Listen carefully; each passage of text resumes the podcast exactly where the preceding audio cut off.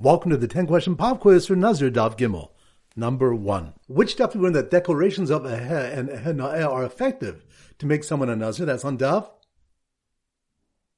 Based on Nazir. Good. Number 2. Which daf we makhus from the Chomim, if one who says harilay suparin, an obligation of birds is upon me, is a Nazir or not? That's on Dav. Gimel and Nazir. Good. Number 3. Which daf we have 9 cases where a girl's netter cannot be revoked? That's on Dav. Pay test. Good. Number 4.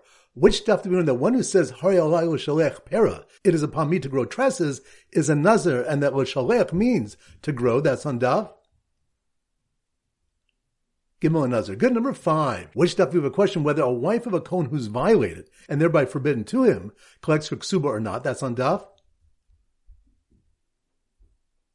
Good. Number 6. Which daf do we have a three-way machlokas whether a partial kama confirms the entire netter, and if a partial afar revokes the entire netter? That's on dav.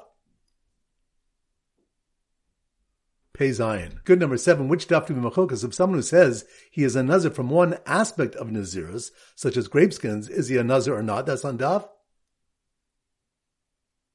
Gimel and Nazir. Good. Number 8. Which daf do we discuss if a wife says to her husband, "You have divorced me," is she believed to marry someone else? That's on dav.